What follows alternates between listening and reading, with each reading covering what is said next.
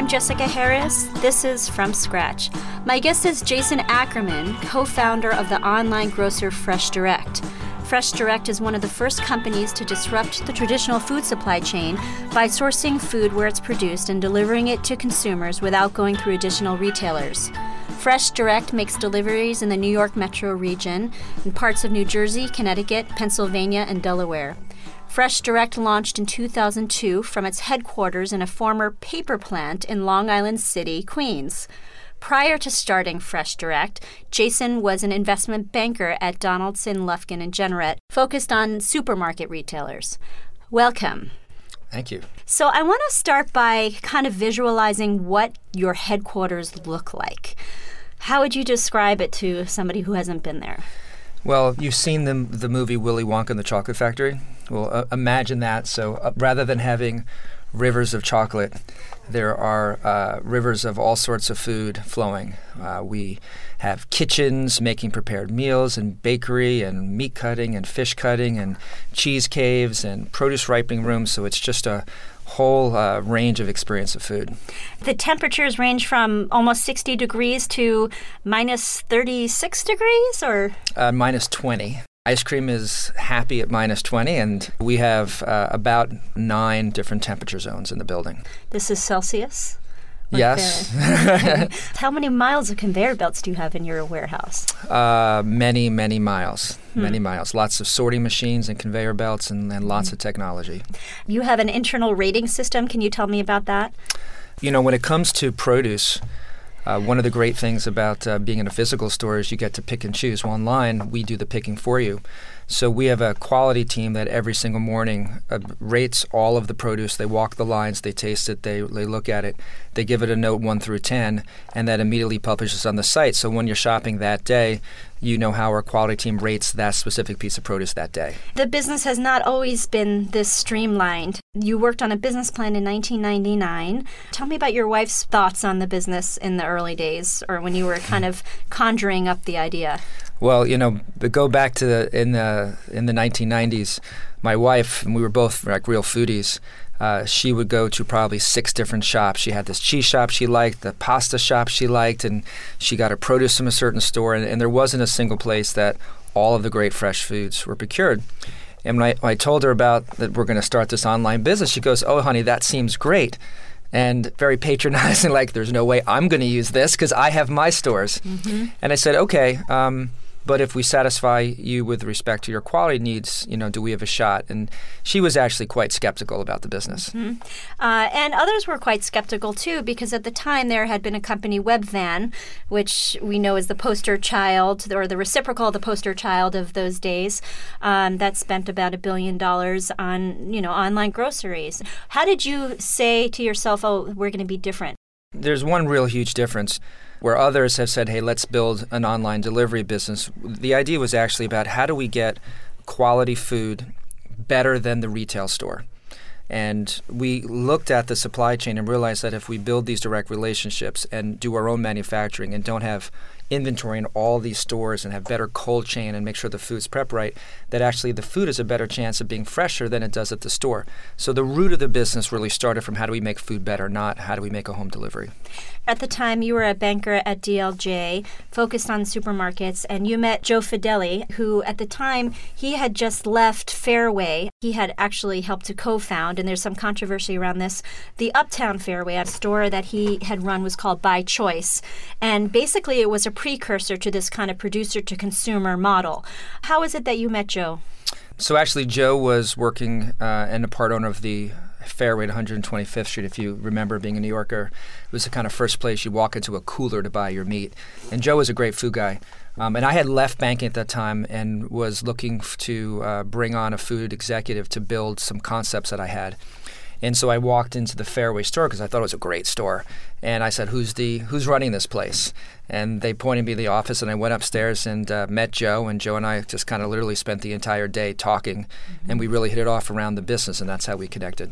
You partnered in 1999, but it wasn't until 2002 that you actually started making your first deliveries to Roosevelt Island and Battery Park initially. What were some of the hiccups in those earliest days that you can remember? I mean, besides everything? Yeah, exactly. So first of all, when when Joe and I had gotten together and we were actually toying with opening retail stores, and then we, we kind of jointly developed the idea of, of making this an online business, we didn't really have any idea of how to construct the business. So the first idea was we would build a 10,000 square foot warehouse and we would get stuff from the wholesale markets and and but we really didn't know how big it was. But after a while, we decided that this is either going to be a huge business or a total bust. And so we went for it, and we we bought this building in Long Island City, and we constructed a 300,000 square foot warehouse, put in all this automation, and uh, it was really trying to figure out how to how do you do this business? How do you build all this stuff? Because we were nervous that once we launched, if it took off, we wouldn't have time to figure it out. So um, it took us almost a solid two and a half years to actually take the paper and construct the business. So you really did a lot of things on the front end rather than kind of leaning on your heels and kind of seeing what would happen um, in a way. We, we made a bet. Yeah. You know, we, we definitely got aggressive in terms of the scale of the bet that we were going to make and the investment that we made to put all the upfront technology in production. We built kitchens and bakeries and cutting facilities and technology before we had any revenue. Now, you had $100 million that you got mostly from friends and family. I know your uncle's Peter Ackerman, who supplied the majority of the capital. It was both a combination of, of family as well as friends. You know, having been a banker, one of the, the few skills it gave me was actually raising money, and we were able to go out and, and speak to friends. Uh, and honestly, when we had gone out to raise money to the marketplace, the general marketplace, it was kind of right around when Webvan was collapsing. Um, and I was pretty much a three-headed dragon. So people thought we were actually out of our minds. So it was really difficult to raise the money. Mm-hmm. Um, so we just cobbled together from friends and raised a bunch and uh, and launched it. And I mentioned Peter Ackerman. He's your your father's brother, and he's known uh, in the I think it was the early 1980s for working with Michael Milken uh, in the junk bond area, selling junk bonds. What was his perspective on what you were doing? Well, he was head of capital markets at Drexel with Mike, and so he was responsible for a lot of these the uh, what's called sponsorship. So he followed the KKRs of the world, and so he had uh, been involved in probably 400 acquisitions and.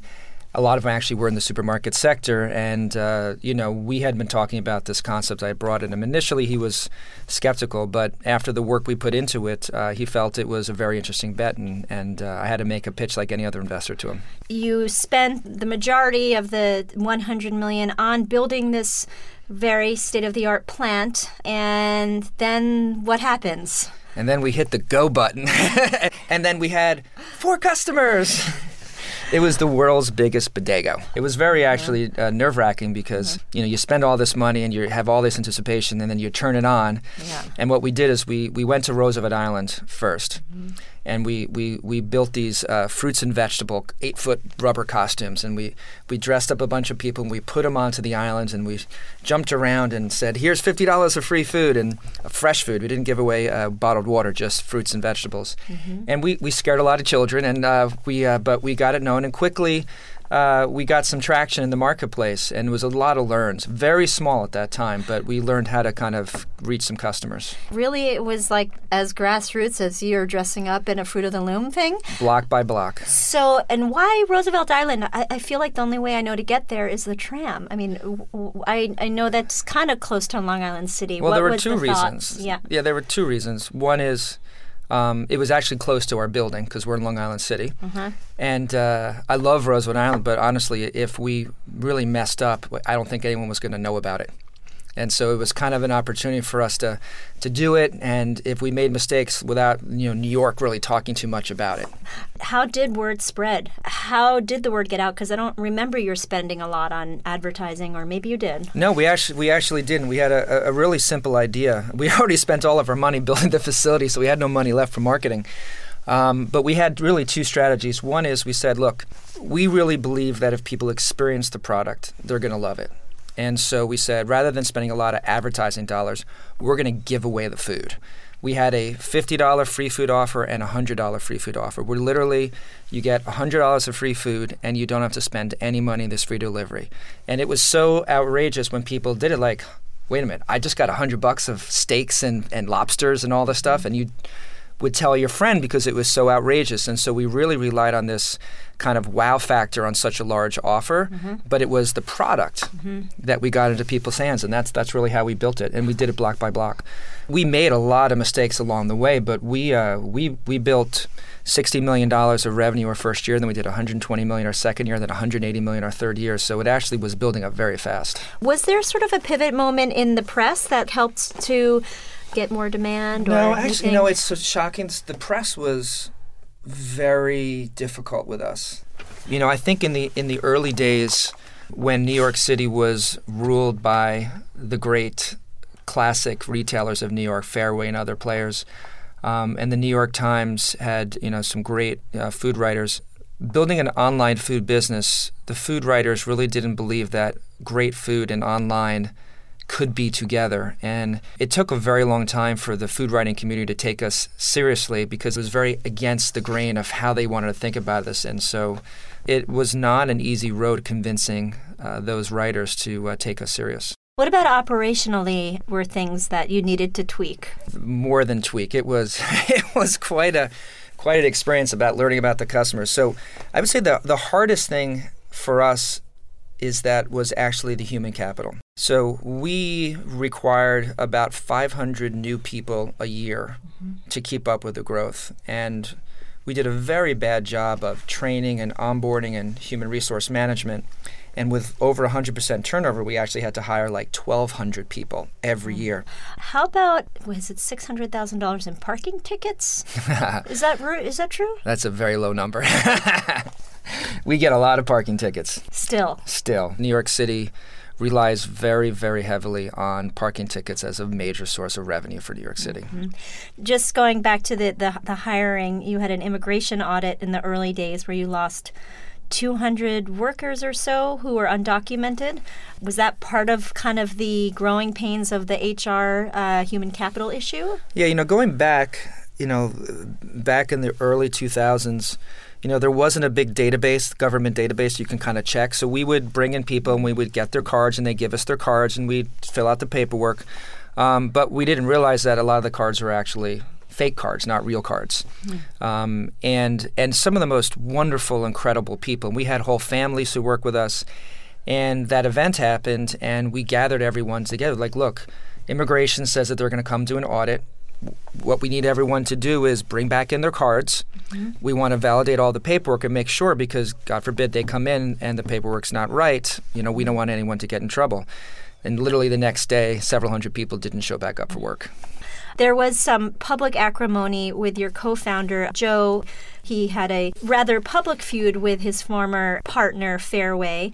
I'll leave it at that. But, you know, you were in a market with sharp elbows. I mean, it wasn't just Fairway who was kind of threatened by your presence, but even Gristedes and supermarkets are a very low margin business. I think, especially in New York City, it is fierce. How, how did that play out? Um, can you give some examples of that? I'd be very cautious to give you the real stories because it is a down and dirty business.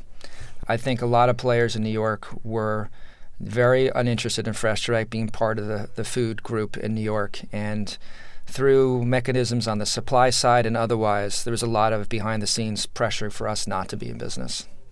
Any other color you could give to that? Well, look, I think that most stores will, will attempt to kind of threaten to not, you know, carry your product if you supply other players. And there was a lot of you know, people threatening to, to not want to sell to us because if they did, they lose their existing relationships. Producers who were threatened by the existing uh, uh incumbents said that maybe we shouldn't sell to you because I lose my shelf space at this traditional retailer. Right, and you're not basically. known and they are, so they, they felt risk. And we had a lot of that pressure.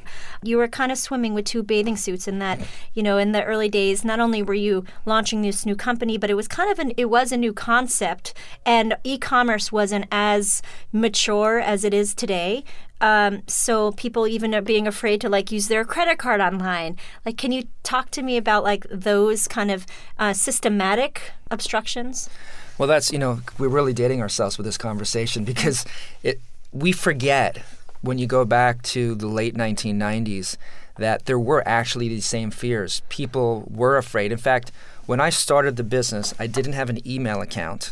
And I had my chief technology officer fax things to my house. And he kind of freaked out. It's like, look, you're starting a commerce company. You're, you're going to have to kill your fax. But we had all sorts of ideas because we were nervous that online was not a comfortable place yet. And so we had ideas on sending DVDs and catalogs to people. And so it was very much at that very early stage of comfort.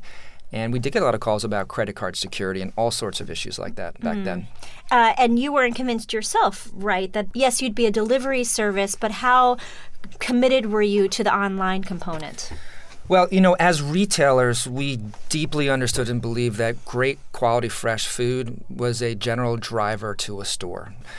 What we didn't know is that if we delivered that with the barrier of online and not touching and feeling, how much would that impact? So, but to be honest we, we had no idea. We had no idea how big or small or how consumers were going to react. You mentioned that mistakes in the early days were the norm rather than the exception. What are some examples of those?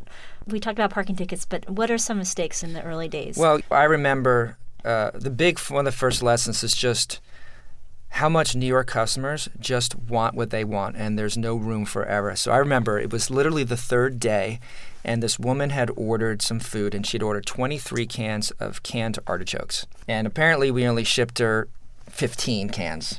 She calls customer service. Customer service was right by my desk. The agent's like, Look, Jason, you got to take this customer because she's freaking out. She's like, Listen, I'm having a dinner party. I ordered these things. This is really important to me. If you don't get it here within an hour, I'm calling the New York Times and your business is over. I'm like, oh my God, my business is over. So I call up the supplier. I drive up to the Bronx. We get have, have them open up the warehouse. I get the nine extra cans of things. I get in my car. I drive to her house. I'm like running to get to her house. I'm thinking there's this big dinner party. She's got to make make the stuff that she's going to make. Ring the door, but She opens up and she's in her nightgown. and I'm like, Here, here's your here's your artichokes. And um, she's like, thank you.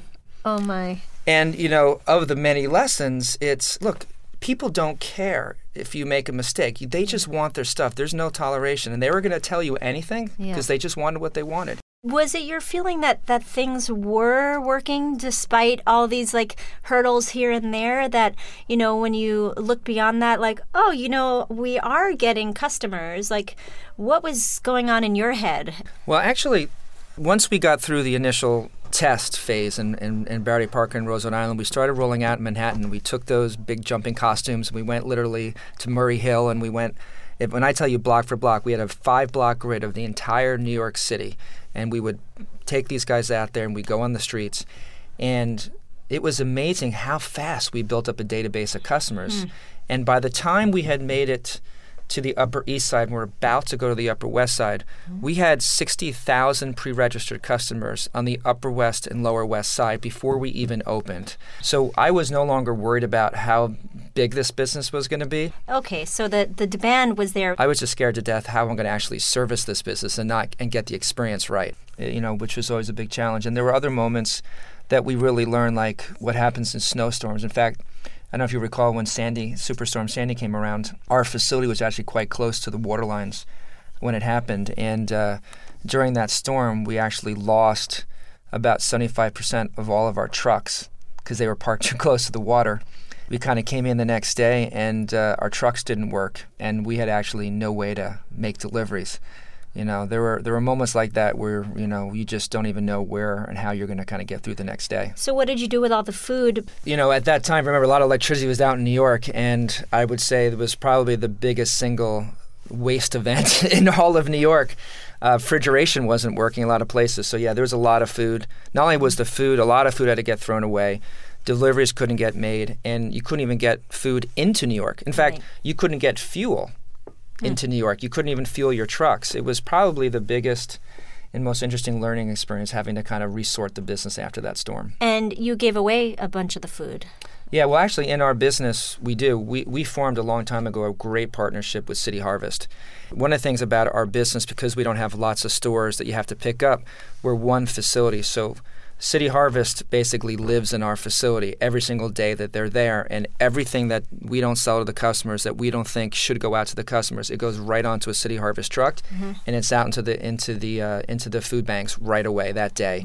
Um, so almost all of Fresh Direct's food gets consumed either through the consumers or through the food banks. Do you have any, you know, just specific examples of um, some suppliers whom you work with? You know, for us, the stories of the producers is really about connecting with the passion. Mm-hmm. So we were we were in Arizona at a cantaloupe farm, and um, how many people have picked up a cantaloupe and you're kind of looking around, you're like, all right, you're pressing it or you're scratching it. You're like, how do I know if it's ripe? Right. Nobody really knows how to do it. True. So we're at the farm and we said to the woman who owns the farm, it says, how do you know when it's ripe? Yeah. And, and secondly is why is half the, the cantaloupes ripe and half are not? She kind of explained to us that, well, see that field over there? Well, I gotta, in order for me to hit the price that the retailers want, I gotta cut that whole field all at once. Some of them are ripe, some of them are not, but I can't afford to go back four or five times. Mm. I said, well, gee, I bet our customers would love to have ripe cantaloupes every single time. Could, mm. could you do that? And she said, well, I, I know how to do it, but that might cost a little bit more money. We said, okay, well, tell us what mm. it'll take. So uh, a day later, she came back and she said, all right, it'll cost this much more a melon. We said, good, we'll take the whole field. And we said, what we'll do is we'll brand your farm, and then we'll do a guaranteed right program for our customers so that you we can shop with confidence. And she was super excited because she got, you know, people who were passionate about the food. She got to pick a perfect, you know, cantaloupe, and she got to put her name on it, and it becomes now our number one selling program. I'm Jessica Harris. You're listening to From Scratch. My guest is Jason Ackerman, the co-founder of the online grocer Fresh Direct. Fresh Direct works directly with farmers and chefs and bakers to deliver fresh ingredients and prepared meals to consumers. Fresh Direct also has a service called Food Kick, which makes same day deliveries of simple items rather than having to order a day in advance. You're very fortunate that you had the moxie to invest in the infrastructure. Did you have any precedent that you were looking to to say, you know what, we're going to just go big, or was it kind of on a whim? I think the days in banking where you finance a lot of big companies and so forth, the dollars or the idea didn't scare you. If it was big, and we didn't have the facility to do it, then we knew we'd be in more trouble. So we said it's better to bet big and have it be a little smaller than the other way around, or else we couldn't actually service it. And it turned out to be the right bet. And you also had to invest heavily in just your your technology and inventory systems. Can you talk a little bit about kind of how you evolved? Well, actually, we we really had um, uh, three big things going on during the the build. I hired like forty great food professionals from all over New York City, the best of the best. And we had this group of food people. And then we hired technical engineers. Um, so we actually built up a team around 50 software engineers. Um, and we implemented SAP, which is a big manufacturing system. I hired engineers who did conveyor control. So we actually built up all that. And we, we spent probably $25 million just on systems, mm-hmm. technology and systems day one. We realized that a lot of what we did, some of it was right, some of it was wrong, and we rebuilt uh, enhanced, and particularly things like last mile distribution, you know, the trucking and the routing, we've really evolved that piece of technology. That we didn't understand day one. What's an example of that? Well, we've got hundreds of vehicles running all throughout the tri state area. They're by appointment. We will go to the same house 17 times a day. You know, when we were first delivering, we really didn't have any technology in the field, and we basically had. You remember the old Nextel push button phones? Yeah. Um, so you know, we go out the trucks and and uh, hey Joey, how you doing? Are you making the deliveries on time? Yeah, boss, deliveries are going great. And we're like, okay, we think we're running on time. We had no idea if maybe Joey was actually just having a hamburger with his friend right now, was actually not making deliveries, and we really had no idea what was going on in the field. We just wait for customers to call, say, hey, where's my delivery? And we mm-hmm. say, well, I don't know. I thought he made it. Right. So we learned that you know we had to get knowledge. There are a lot of times where we had to put in all sorts of technologies to keep track of and really understand exactly what was going on in the field.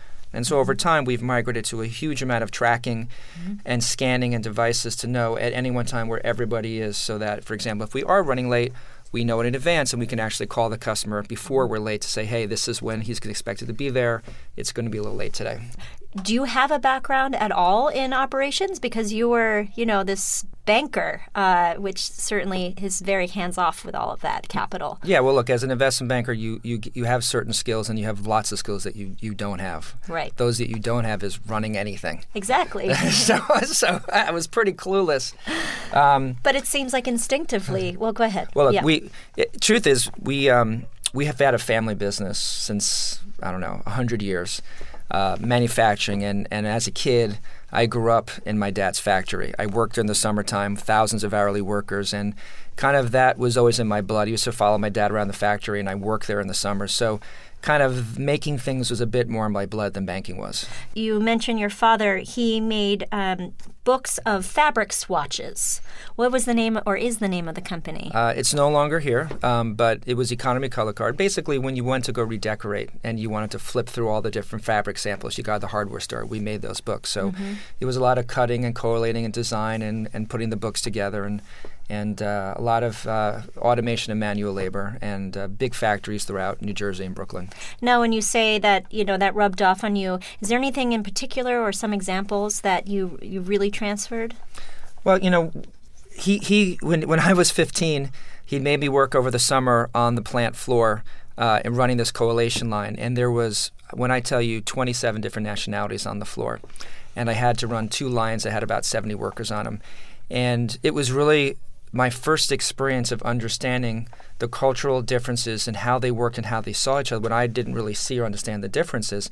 And I actually, as a manager, had to make choices on how to build teams relative to culture, backgrounds, and other things, and how well are they wouldn't work together. And uh, it was really an eye-opening experience for me. Especially then when you're faced with the same human capital issues in the early days. Yeah, and the business actually isn't much different than what my dad did. Mm-hmm. You know, at the end of the day, behind the you know the the Wizard of Oz curtain, there's still 3,000 associates who are making food and cutting food and packing boxes and making delivery. And and those associates are the ones who who get and and do all the work on behalf of the customers. And you know they've got to be happy and they've got to know how to work together and they got to feel valued. And you know a lot of that came from you know working back then with my dad. Was there any sense that you might go into the fabric swatch book business Well, you know, I had this. Uh, he had this younger brother, Peter, who was ten years younger, and he went into this thing called banking, and it seemed a lot cooler than making fabric books.